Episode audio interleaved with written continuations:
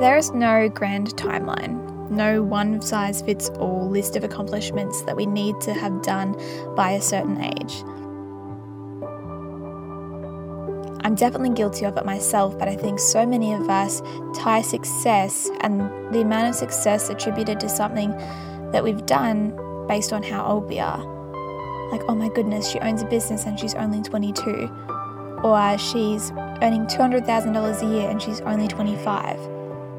We then put that pressure on ourselves because of these ages that we start throwing out there to start accomplishing things by a certain age. The person who bought a house by the time that they were 22 probably saved really, really hard. They may have had help and probably didn't go on a Euro gap year. The person who travels to a new country every three months probably won't have a house or probably doesn't have a really stable job where they're climbing the corporate ladder.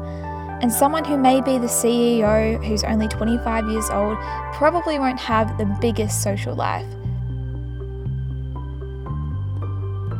At the end of the day, we see the highlights of people's lives. We see their big moments. And then when we see their big moments and fail to see the work that, and sacrifices that got them there, we then think, oh, well, I want that as well.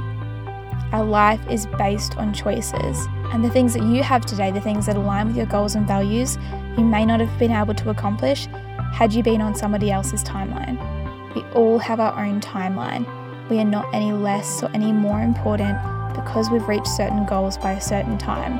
At the end of the day, when we see someone who is achieving their goals, we should be happy for them. But it's their goals. So, why do we always want it when we see the shiny product? There is so much more behind the scenes that we don't see. Keep on doing you and don't get caught up in this universal timeline because it doesn't exist.